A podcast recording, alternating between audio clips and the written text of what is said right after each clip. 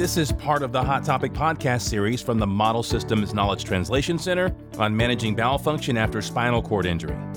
Gianna Rodriguez, MD, researcher, discusses fiber and fluids.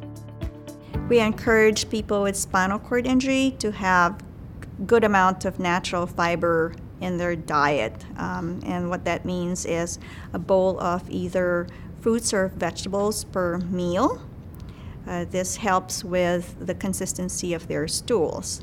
Since we encourage high uh, fiber intake, we need to ensure that the person with spinal cord injury also takes good amount of non-caffeinated fluids of about 1.5 to 2 liters per day because if they take less than this then you know a, a high fiber diet can lead to constipation Visit msktc.org/sci and get the answers you need from experts who conduct innovative and high-quality research, provide patient care, and work to improve the health and overall quality of life for people with spinal cord injury.